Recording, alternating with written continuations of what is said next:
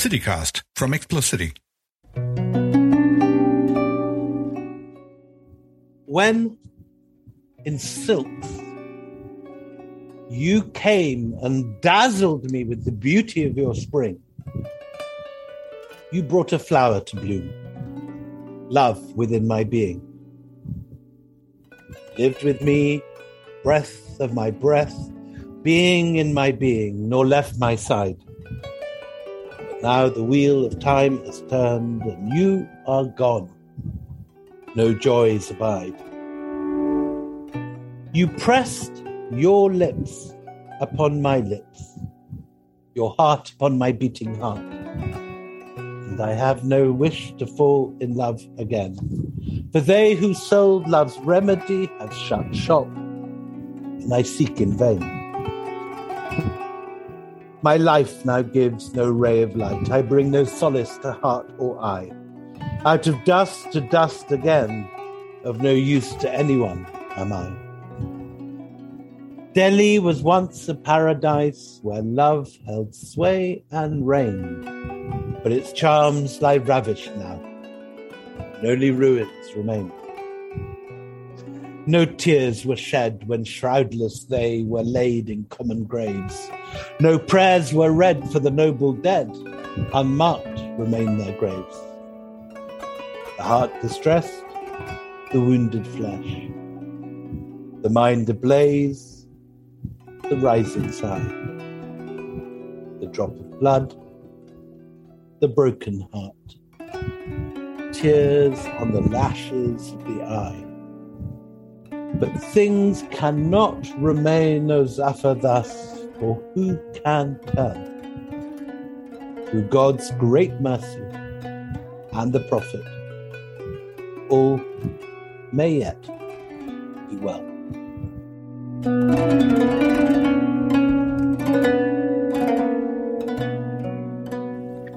I will admit that until I had read William Dalrymple, I knew little of the history of Delhi, which is inextricable from the history of India. Although I lived in Delhi for eight years, all I ever knew about the history of India, my country, was what was taught to me by middle school history teachers. They merely regurgitated dry passages from textbooks. There was no romance in the way we were taught history. So when I lived in Delhi, right in the heart of visible history with crumbling monuments and all, I couldn't get past those apathetic and uncurious history textbooks. And then I left Delhi to move to Bangalore. And then William Dalrymple happened. In the decades that he unraveled Delhi for me, it morphed from a city that I only knew as too expensive for my modest salary to a city that hell had djinns in it, djinns with a D. The more I listened to William Dalrymple as I interviewed him today, the more I appreciated his sentient feel for history, a feeling that makes humans out of historical personalities. For this reason, probably, when I first read City of Djinns, I will confess to an inexplicable sense of envy, as if I should and could have written that book. A sort of, oh, I wish I had said that feeling. But I had no such flights of fancy reading everything else he has written, most recently Anarchy, an account of the East India Company and what happens when there is no separation between uh, merch and state. Dalrymple's prose is compelling and direct, and that makes his books that much more engaging. Let's find out what else makes him one of the most respected writers of the history of India and the entire region of its historical influence. So, William Dalrymple it is my privilege to welcome you to the Literary City. Very kind of you to have me. Thank you very much. Researching you for this podcast meant going down one delightful rabbit hole after another, but one question remained unanswered. William, what makes you laugh? Quite a lot of things, not necessarily appropriate I think um, I, I grew up in, with a, with a family where laughter was very much part of everyday life and and a release for pressure valves and uh, uh, I, I laugh a lot. Just a little unsettling to hear a historian say that. but I guess there is a sense of humor to the fog of war. No, I exactly. No, I think um, I mean my early books, um, the travel books, uh, particularly the first two in Xanadu and City of Djinns, I think were basically comic books, uh, uh and and uh, are written at least partly for laughs. Um, things darken a bit as middle age sets in, and we start dealing with sort of genocide of Christians in the Middle East and uh, uh, 1857 and colonial uprisings and the loot of India. But uh, right, life happens, and that other thing.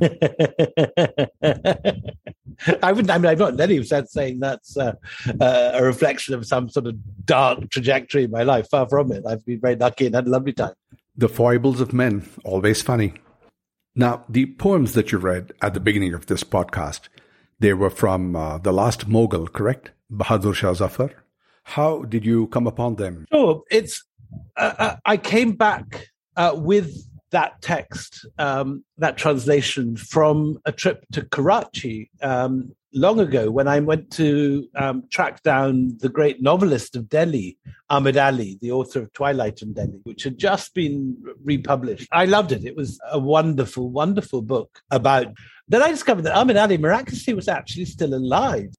Um, and when I went and found him, he'd spent quite a lot of his 70s and 80s translating beautifully the poetry of Ghalib and Zafar and Zauq uh, the great Urdu poets into English. And this was one uh, he'd given me, which was it, it, takes several of the last couplets of Zafar, some of which are apocryphal, and uh, uh and some some scholars believe may not actually been written by Zafar because they're not in his divan. But he'd put them together into a sort of lament for Delhi in a sort of Tennysonian style. Uh, and so these couplets had become rather like a sort of Victorian uh, lament. Uh, and I loved it. I thought it was a beautiful, beautiful um, uh, versioning of, of Zafar's Persian couplets and Urdu couplets. And uh, I put it as a, as a sort of epigram for, for, for Last Mughal. Um, uh, and it, it, it, it sits there. That stands to me as a beautiful translation or version uh, of Zafar's work. The good thing is that these things don't always have to be subject to provenance, do they? Exactly, it's it's it's it's a work of art in itself. That that poem, and and, and I've I've read it all over the world. Uh, never fails to move audiences. You started as a travel writer. You were just about twenty two when you wrote in Xanadu. Yes, it's been two when I was published. I wrote it when I was 21, oh, okay. when I was still at college and just finishing college. How, as a college student, did you make the trip from Italy to uh, Shangdu in uh, Mongolia? I was very lucky. I went to this college at Cambridge, Trinity. So there were there were scholarships, and I noticed there was a particular scholarship available on the notice board for uh, medieval historians. And I knew there were only you know a handful of us in the college, so that I had a pretty good chance of getting it, getting something. So I I went into the library and got out a Times Atlas of World History. and thought, what's the longest medieval journey I could possibly do? Let's apply for the largest possible sum of money. and I found Marco Polo's journey. It was literally that sort of uh, uh, spontaneous and unplanned. And I put in an application. And then um, just at the very end of term, an envelope was put under my door saying you won £750. And I went off and, and did this trip following Marco Polo. Seven fifty pounds got you from got me from Cambridge to Beijing and back. Even then, when obviously seven hundred pounds was worth much more, um, I don't think it. Pay, I we worked out we, we wouldn't cut, wouldn't pay for more than at least half the trips uh, uh, staying in hotels so a lot of time was spent sleeping out. I had a, a, sleeping bag and a and a foam mat, and ended up bedding down on, in sort of caravanserais or mosques or just in uh, woods on the outskirts of towns. And uh, uh, but you know, when you're 21, these things uh, don't frighten you. I imagine Marco Polo and his men had to do similar things. Well, exactly, and it, and it was a wonder. Oh, I mean, it's I, you know, it. I've done many trips in my life, and, and some long and exciting ones, but nothing has ever quite matched that trip for the sheer wonder of sort of starting off in Jerusalem and ending up in Xanadu, literally in, in Mongolia. I read that you said Bruce Chatwin was an influence on you. he was an influence, but in a sense, quite a dangerous influence in that his prose style was so attractive and infectious, but also uncopyable. He had this incredibly terse style. And I remember when I first produced a first chapter for In Xanadu, mm-hmm. I'd been reading too much Chatwin and I sent it to my editor. Uh, and he bought me up when I was still at Cambridge. I got a spectacular advance that had made it into the papers because it was so large at the time. And I sent him this sort of, I thought, beautifully worked, sort of terse, Chatwin-esque passages.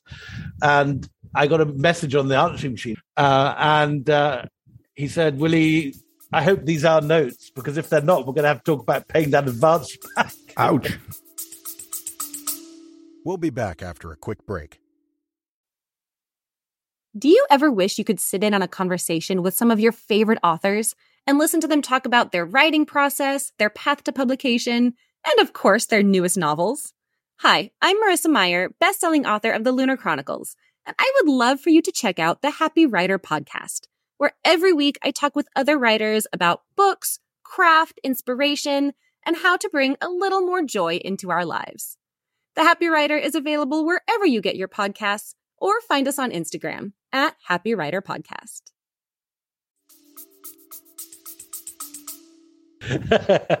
I had read In Xanadu just after I had read In Patagonia.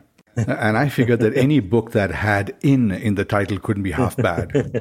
I wasn't disappointed. Well, In Xanadu is a very, very much a, a youthful folly. Uh, I, am embarrassed about it now, but at the time, obviously, it was a big success. It, it, kicked my career off and was a bestseller in many languages. And I think it was very much that time, the mid 80s travel writing was very popular. Oh, yes. Um, it certainly was. Everyone seemed to be jumping on a train and having a bestseller. And, and I just caught the end of that before it collapsed. Speaking of any comparisons with Bruce Chatwin, Mike Dirda of the Washington Post once wrote that you were as good as Chatwin. Indeed, as a lay reader, I couldn't tell the difference. I thought both books were fantastic. Oh, you're very kind. Uh, he's he's a great idol of mine still. And, and I mean, I think he's someone who's faded very much from view. He was a writer who was extremely fashionable in the 80s and 90s. Right. And then he died of AIDS. Mm. Uh, and uh, did you get to meet him? I knew him well, and uh, he was a great help. And, and uh, I mean, I didn't know him well, but as a young writer, he was very kind to me. So, when you left Cambridge, you didn't leave a note that said "gone to Shangdu," did you? no, I didn't. I, I, I, I just set off. I didn't have anyone to leave a note for other than my mum, I suppose. it would seem that moving from travel writing to history for you was a natural progression. Is there a significant overlap between the two? There is an overlap, and and um, I went from writing travel books, which were full of history, to history books, which I suppose are full of a sense of place. Uh, and uh, when I write my history, I very much feel I have to go to the places that I'm writing about, and uh, in order to give color and context and and, and geographic geographical weight to to where I'm going, and I and and often. You know, you can spend months in the library reading about something, but five minutes in the place completely changes your view about it. Uh, to give an example from the from the anarchy, I, uh, the the great uh, uh, battles against the uh, between the East India Company and the Marathas, particularly in battles like uh, Argaum and uh, when the Duke of Wellington was taking on the troops of uh, of Scindia. Um, I'd read that it was near Ajanta, and Ajanta I knew very well because, I, like anyone else, I'd been around the cave. So I had this image of, of the battle taking place in a narrow valley like Ajanta, uh, and the sort of troops sort of shooting each other across a valley or something. In actual fact, although it's only 10 miles away from there, it's in a completely dead flat plain. Um, and a, a, totally different landscape. Uh, and had I not bothered to go and wander around, uh, in actual fact, with the current Duke of Wellington who, who wanted to see it, and I, I, I went along with it.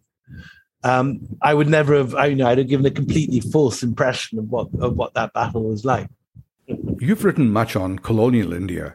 Now, did you find Hobson Jobson, or did Hobson Jobson find you? I remember reading um, about Hobson Jobson first of all in a book of essays by Salman Rushdie. Uh, oh yes, um, the very the very first wonderful um, book of Rushdie journalism, uh, which came out in the sort of, I think, the 90s, uh, and which uh, is one of my most uh, treasured uh, books of, of book reviews and essays. Rushdie, I think, never quite equaled those early essays in his nonfiction. And um, he wrote a wonderful essay on Hobson Jobson uh, and, and, all the British words, which turn out to be derived from different Indian languages, whether Tamil or Telugu or Hindi. Uh, or, and um,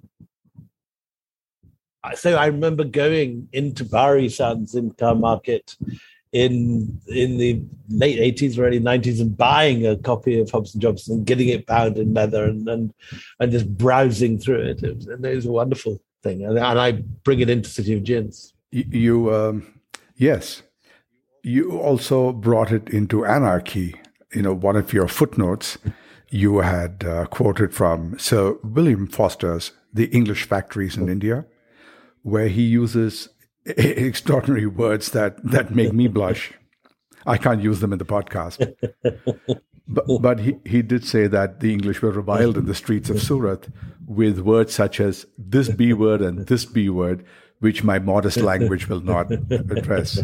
Foster's book, volume 3, page 345. Yes, words that one would have assumed are just used by Punjabi taxi drivers today uh, uh, to shout at people to get in their way turn, turn out to be of, of, of great uh, antiquity and, and, and, to be shouted at early Brits in India in the, in the 17th century. Sadly, I'll say it's also all the salespeople who work for me. it's not all Hobson Jobson that I refer to. It's also the fact that you had to deal with uh, obscure English and old usage. For instance, you use the word factors in reference to to what? Uh, agents, representatives. How are they called? Factors. Yeah, and the, the, the East India Company early settlements were called factories. Um, some of them were factories in the modern sense. You mean like things that produce things? Yeah, th- things that produce things, and and and um, but many of them were just what today would be called godowns. I think, are storage places, or um, or uh, I suppose most like a, a, hotel or a caravanserai. That they were, you know, places that had were residential, but also had eating eating quarters and and and uh, um, they were modeled very much on a on a Mughal caravanserai, the ones, and the people that lived in the factories were called factors. Ah, okay. But I imagine you have to deal with these things all the time. So what happens? Do you have to go find the etymology? really obscure words and phrases. Well, I've been writing about the East India Company for 20 years now, so I, I kind of know the lingo, uh, and I often forget. I often I often forget that other people don't. But if you're dealing with a very early company, you have something else to to um, uh, put your uh, head around, which is called um, uh, secretary hand. Uh, and it's English written in, in something that looks a bit like Cyrillic script. It's a different, completely different typeface. Um, not just typeface, completely different script. Uh, some of the words are, are common with English, but but uh, it is something you have to learn. And, and, the early letters of the factors from the factories in in uh, India, from the Surat factory to these India Company headquarters, for the first hundred years are in secretary hand. And and I found that I could, you know, it would take me, well, certainly when I began, it would take me a whole morning to do a couple of sides of A4. Uh, you know, one would move very slowly. Although it was English, uh-huh. Uh, it, the, the, script was unfamiliar. Uh, um, do you mean it was a bit like Pitman's shorthand? Yes, it's a bit like that. Exactly like that. Yeah. Elizabethan version of it. right, right. It's all very obscure to me. And let me tell you, I spent the better part of this morning yeah. hunting down the etymology of this, that, and the other. Another rabbit hole, William. well, plenty of those, exactly. But I do enjoy adventure. Speaking of which, what's the Dalrymple holiday look like? Beach or mountains? Or both. Uh, very hard to choose between the two. Um, depending on the time of year, it would be. I mean, if it's Christmas, I got to go. If it's this time of year, I get the hell out of Delhi and go straight up to uh, uh, Chamba, uh, somewhere gorgeous above Kangra.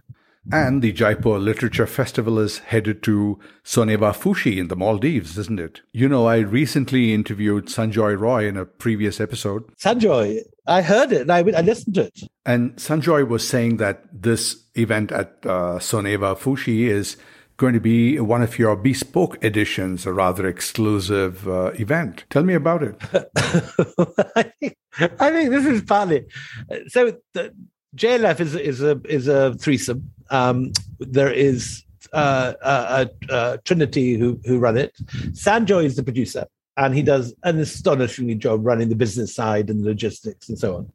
Um, but um, Sanjoy has, you know, many ways of, of, of making the uh, uh, ends meet uh, for Jaipur, and and, and and and recently it has often taken the form of, of, of, expeditions to all sorts of odd places. And Namita and I get an email to suddenly find that we're off to Boulder, Colorado in September, or uh, disappearing uh, uh, off the face of the earth to Belfast, or in, in, in August. I mean, we never quite mean, Maldives is a new one. I've never been. This is all Sanjoy's initiative, and I mean, I say he does a wonderful job keeping us afloat, and and and I'm very very grateful to him. But you never quite know what's going to come next. Uh, uh, Maldives is definitely Maldives definitely beats Belfast. I'll wager. Looking forward to it though.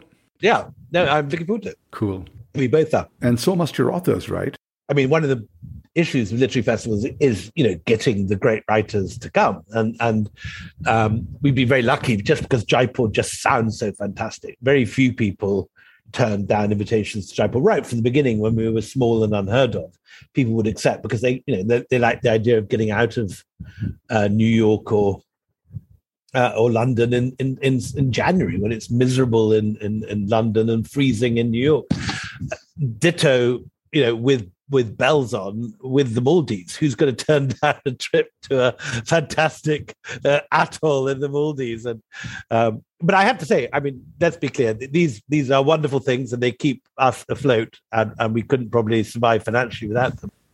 Well, Soneva Fushi in the Maldives or anywhere else, the JLF does arrive with a certain amount of pedigree, doesn't it? We're very proud, the three of us, of what we've built. Um, it is now the the biggest literary festival in the world. It's it, one of the one of the reasons I think that we've done so well as a threesome at Jaipur is that none of us could do the other's job. Um, Sanjoy is a spectacular producer. Uh, Namita knows the Bhasha and the uh, Indian literary scene like very few other people. Uh, and I've been lucky enough to have you know some pretty good contacts with the with the global literary community in the course of my book tours and so on, and and, uh, uh, and can you know send out invitations to friends from all over, and they will come. Uh, and, and, between the three of us, it's we've seen this thing grow from a very very small uh, experimental event in the Durbar Hall to, to, to this vast sprawling thing that happens each January now.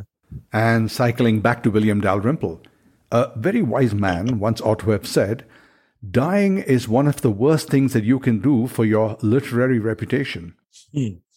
what is William Dalrymple going to do to keep living? That's a very ominous question. Oh, I'm kidding. I think that's. I was quoting you, as you know. yes, it's, and I think that was about Bruce Chatwin. Chatwin, um, uh, Chatwin uh, didn't didn't um, do his reputation any good by dying. Because once you once you cease to produce books, you know the publicity engine of, of publishing companies look the other way, and uh, your books sink or swim. I mean, sometimes you find books coming back into print. Hmm. How much the East India Company has taught us all.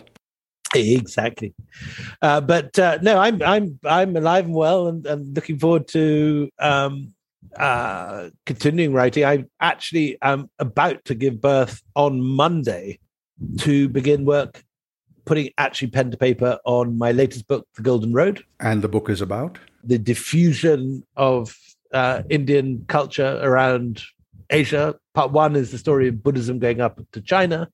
Part two is how Hinduism and Buddhism both went down to Southeast Asia. And part three is how Indian numbers and science and so on went to um, first to Baghdad and then through the Arab world and uh, were brought fr- from Al- what's now Algeria to Italy by Fibonacci. Uh, and the book ends in, in 12th century Sicily with Indian numbers finally becoming uh, the replacement for Latin numbers in Europe. That's an awful lot of research. How long does it take you to write a book? I tend to operate on sort of four year cycles. Um, and it's normally three years research, of which the first year will be combined with the book tour of the last book. So I will be reading and researching while, you know, moving on planes from Adelaide to Sydney or from LA to San Francisco, wherever it is that I'm doing book readings. Um, and then finally, in year four, actually sit down and try and write it uh, fairly quickly. I try and write a book in six months, but uh, uh, yeah, I try and history books, fat though they are, um, usually take me nine months to a year. That's very disciplined. It means you must have some sort of schedule to your writing. Uh, are you like Hemingway, early in the morning, write standing up? I am not standing up, but early morning. um, and uh, I think I probably I, I have always been a great Hemingway fan, and I used to read those descriptions that he wrote of getting up early in the morning and, and putting on his shorts and, and going down to the typewriter. Um, there's a wonderful description of it in his posthumous book, The Garden of Eden, which is a lot about the writing process, written ironically when he was finding writing much more difficult and uh, towards the end. And um, yeah, it it. I mean, to be a writer is such a privilege and a gas. Uh, and it's such a delightful and exciting and thrilling and fulfilling way to make a living if you can make it work. Right. But there is always the but, which is actually the writing. the writing bit of it. Uh, the writing bit of it is no fun oh, at all. that little uh, bit of detail. that little bit of detail. So I imagine this is an all consuming, very disciplined period. I stop drinking, I diet, I get up early. Um, much the worst bit of it is the first month because once you've actually got a pile of stuff that's working, you can relax a little. Um, and if you have, you know, 100 pages of good prose, you know that it's going to be probably going to be okay. And when may I anticipate you're signing a copy of for the book for me? Hopefully, it, it should be out in 18 months, if all goes well. But I, am very nervous about this one. But I, for the last 20 years, I've been doing um, colonial history in the 18th century, which has its own problems, but it's uh, you know, I knew by the time I got to the anarchy, I absolutely knew how to do it. I knew where the sources were.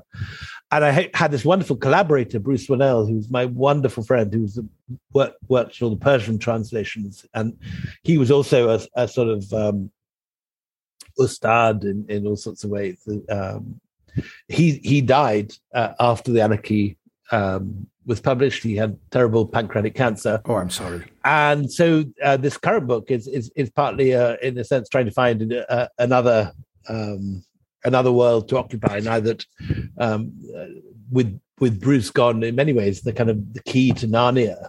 Uh, in, in that uh, has, has been lost in the sense that he was able to read any Urdu, any Persian, um, source that you threw at him, and, and therefore had access to a lot of Indian history that no one else could read.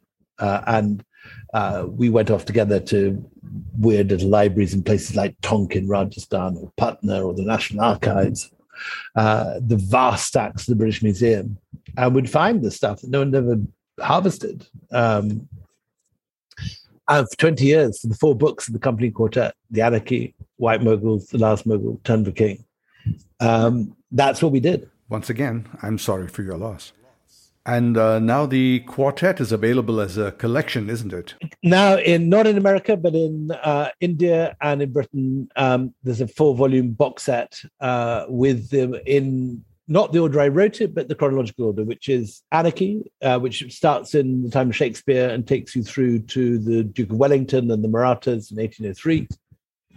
White Mughals is set as a sort of micro history in, in Hyderabad between 1798 and 1805, the romance between Patrick and Khair-un-Nissa.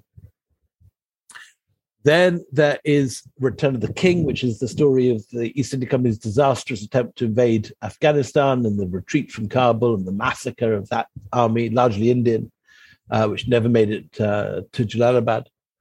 And finally, Last Mughal, which is the story up to Bahadur Shah Zafar, where we opened this podcast to bring it very nicely in a circular uh, point to where we began. yes, indeed. That is true. We're back to the last mogul. Now, there's a link in the podcast description to where you might be able to buy the uh, quartet.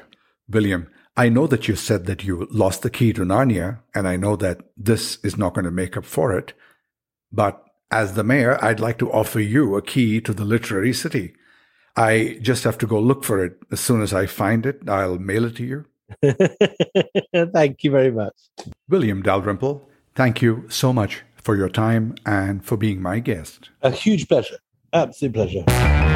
Fun with William Dalrymple, and I'll be back with What's That Word? And I'm back with What's That Word? And to help me with it is my co host, and as always, I will let her introduce herself. Hi, my name is Pranitri, but you can call me P. That's P with an A, not another E. Hello, P with an A and not another E. What did you do today? Hey, that was such a lovely interview with William Dalrymple. Oh, thanks. Sounded like you were pretty well versed with his writing. I am. I'm glad it showed. You know, I've been, uh, I, I've had to reread some of his books just for this interview, of course. Ah, what did you reread? Well, I reread Lost Mountain, which I had thoroughly enjoyed the first time around. And I reread The uh, Last Mughal and Anarchy. Well, I read Anarchy, not reread Anarchy. Hadn't read it before. A lot of work. A lot of fun, you know. And I read Paris Review of Books also, and and uh, incidentally, the instruction manual for my home theater system. Huh? Okay, cool. But uh, what connection does that have with Dalrymple? None whatsoever. You were curious about my reading, so I thought I'd let you know. Oh, how literary. Okay, P with an A. What's the word? It's words, actually. Mm-hmm. Title, really, I want to discuss. Oh, wait, wait, wait, wait, wait. Let me guess. Let me guess. You want to discuss Hobson Jobson, correct? You're so right. Am I getting predictable? Well, in fairness, if I were in your place, all I talk about is Hobson Jobson. Cool. Thanks for saying so. Hmm? But okay, go. Dish. All right. Hobson Jobson. Hobson Jobson is a dictionary of Anglo Indian words. By that, not the community of Anglo Indians, but words during Anglo India, you know, the, during the East India Company and then the Raj. So it's a dictionary of Anglo Indian words and terms from Indian languages, which came into use in English as a consequence of, before, and during the British rule. Well, it was put together by Henry Yule and Arthur Burnell, two civil service dudes who clearly had a lot of time whilst administering the colonies. You know, you know, it's a compilation of words. Actually, you know what the best thing to do is? Let me read you the book's subtitle. It leaves nothing to imagination. Mhm. The subtitle is this A glossary of colloquial Anglo Indian words and phrases and of kindred terms, etymological, historical, geographical, and discursive.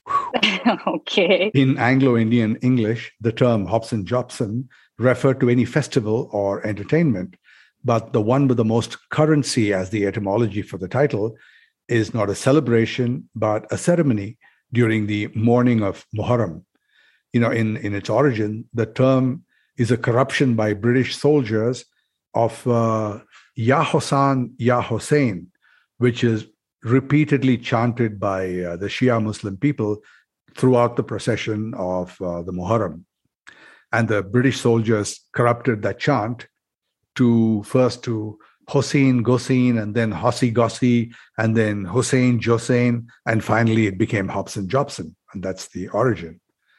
You know that that thing Hobson Jobson that's also called echo words or rhyming reduplications like Humpty Dumpty, Mumbo Jumbo, Hokey Pokey. Namby pamby. Yes, you called. That's so self deprecating. You know, they thought that their title was a hoot, a typical and delightful example, they said, implying their own dual authorship. Brings a tear to the eye. hey, do you have a copy? Of course, I do. You know, over the years, I've owned several copies, always given them away, and always gone running for yet another copy. The one I have now has about 1,000 pages, We threw that many words into English? at least, and we continue to.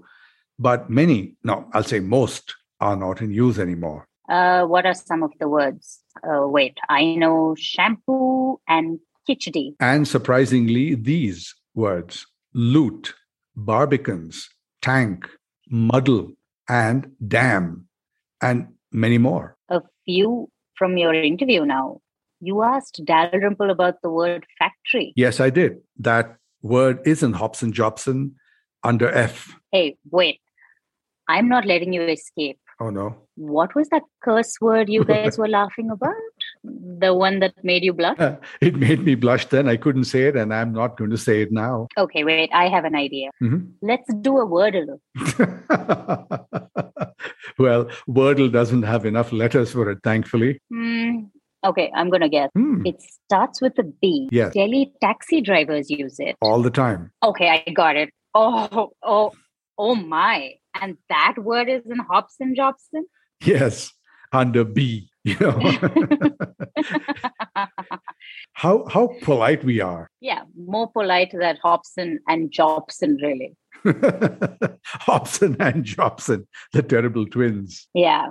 And what was that Salman Rushdie reference? Hmm, He wrote about Hobson Jobson. yeah. Hey, neither of you mentioned the name of Rushdie's book. Oh, sorry. Uh, well, it's an essay on Hobson Jobson from Rushdie's Imaginary Homelands. You know, for many, that essay was their very introduction to Hobson Jobson. Yeah, that's what Dalrymple said too. Anyway, that that book, or rather that essay, is where I found that dam is a Hobson Jobson word. Dam, like the thing that holds river water? No, no, no, no, dam, no, not like the uh, Tungabhadra. This is dam. you know, dam like the expression. You know, um, actually, let me read you Rushdie's closing line from his essay where he references Gone with the Wind, the, the very final scene. And I quote As Rhett Butler once said to Scarlett O'Hara, Frankly, my dear, I don't give a small copper coin weighing one tola, eight mashas, and seven surkhs, being the 40th part of a rupee, or, to put it more precisely, a dam. it's funny. That's funny. Okay, I have a rhyming duplication of my own. You do? Cool. Let's hear it. It goes bye bye.